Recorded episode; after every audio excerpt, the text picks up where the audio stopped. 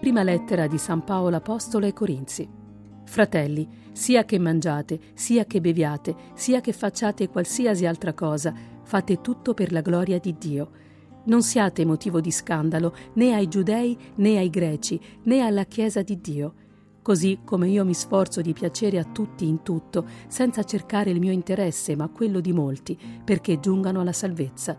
Diventate miei imitatori, come io lo sono di Cristo.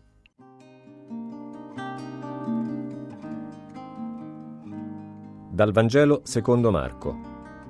In quel tempo venne da Gesù un lebroso, che lo supplicava in ginocchio e gli diceva, Se vuoi, puoi purificarmi.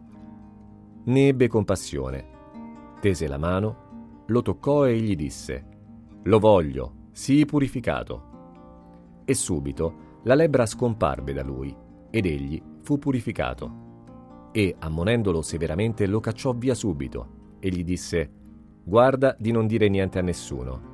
Va invece a mostrarti al sacerdote e offri per la tua purificazione quello che Mosè ha prescritto come testimonianza per loro.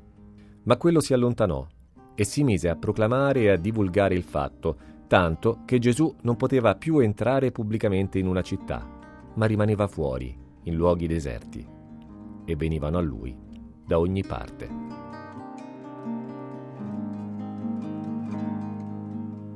Quel lebroso non si rassegna né alla malattia né alle disposizioni che fanno di lui un escluso. Per raggiungere Gesù non temette di infrangere la legge ed entra in città, cosa che non doveva fare, gli era vietato. E quando lo trovò gli si gettò dinanzi pregandolo, Signore, se vuoi puoi purificarmi. Tutto ciò che quest'uomo, considerato impuro, fa e dice è l'espressione della sua fede. Riconosce la potenza di Gesù.